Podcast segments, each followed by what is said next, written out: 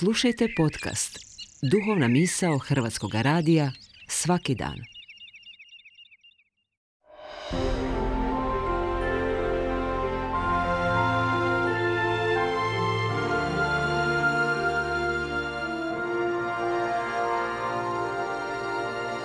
Duhovna misao.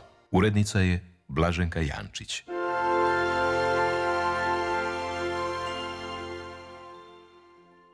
Poštovani slušatelji Hrvatskog radija, govori vam Dubravko Škrlin Hren, župnik župe Stupnik Lučko.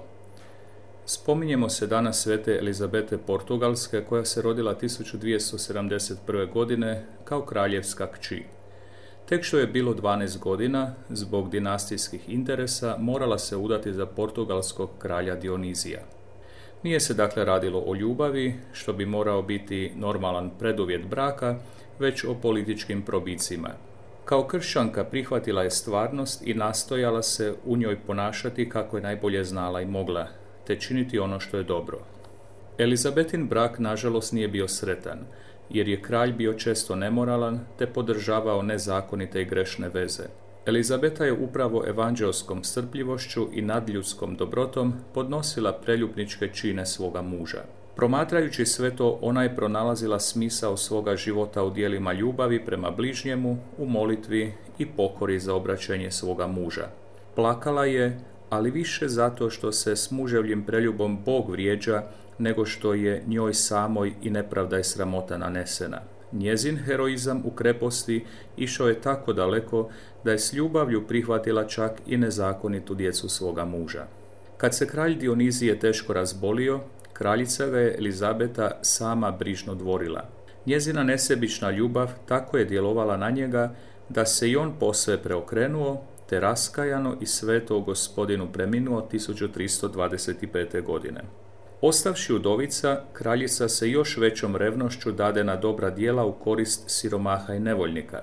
Prodala je svoj metak, a novac podijelila sirotinji i samostanima. Obukla je siromašni habit Franjevačke trećoredice, te pošla na hodočašće u Kompostelu, na grob svetog Jakova. Kad se vratila, stupila je u samostan Klarisa. Preminula je okrijepljena sakramentima na današnji dan 1336. godine, a papa Urban VIII proglasio ju je 25. svibnja 1625. svetom. Ta svetica uči nas kako moramo i možemo biti mirotvorci, te ondje gdje među ljudima postoji netrpeljivost graditi mostove.